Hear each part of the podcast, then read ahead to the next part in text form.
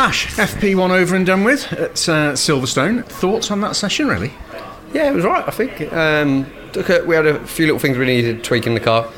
wasn't quite happy with the balance at the very beginning of the session, but um, yeah, we dialed it in, settled in, and, and yeah, obviously the time we put in was, was nice. It was um, on our own, so no no slipstream or anything like that. So yeah, still improvements to come, but well, yeah, I'm, I'm pleased with that. Oh, you almost smiled then. considering the, the weight that you're carrying into here uh, and the cars that are at the uh, at the top of the, the timings from this morning's session, that is really encouraging, isn't it? Yeah, it is. Obviously, I think there's a handful of drivers like Colin, Jake, and people like that that didn't quite put their lap in. Um, so I'm expecting not to probably be stay there. Um, it's always the way it gets harder as the day goes on. Everyone improves. Um, but yeah, I think overall it's a, a, good good start to the day. And like you said, 75 kilos on board. It, it's a P4, not too shabby.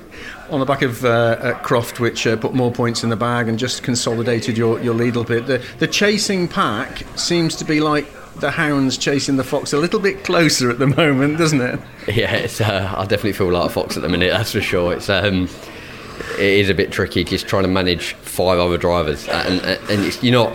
Obviously, last year I could just solely focus on what Colin was doing. It's a different ball game this year, and it's uh, yeah, a lot, a lot of number crunching going on.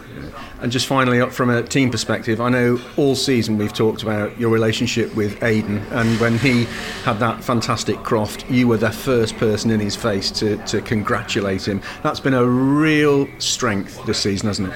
Yeah, it has, and obviously he was getting there last year, and we've just cha- he's changed his approach this year, and it, it's working for him, and he's doing a mega job. But yeah, I just wanted to go and mess his interview up, if I'm honest. it was nothing to do with congratulating him. But um, no, it was good. It's, it's good. And like then FP1, he's P3, I'm P4. It just shows we've got the, the package under us.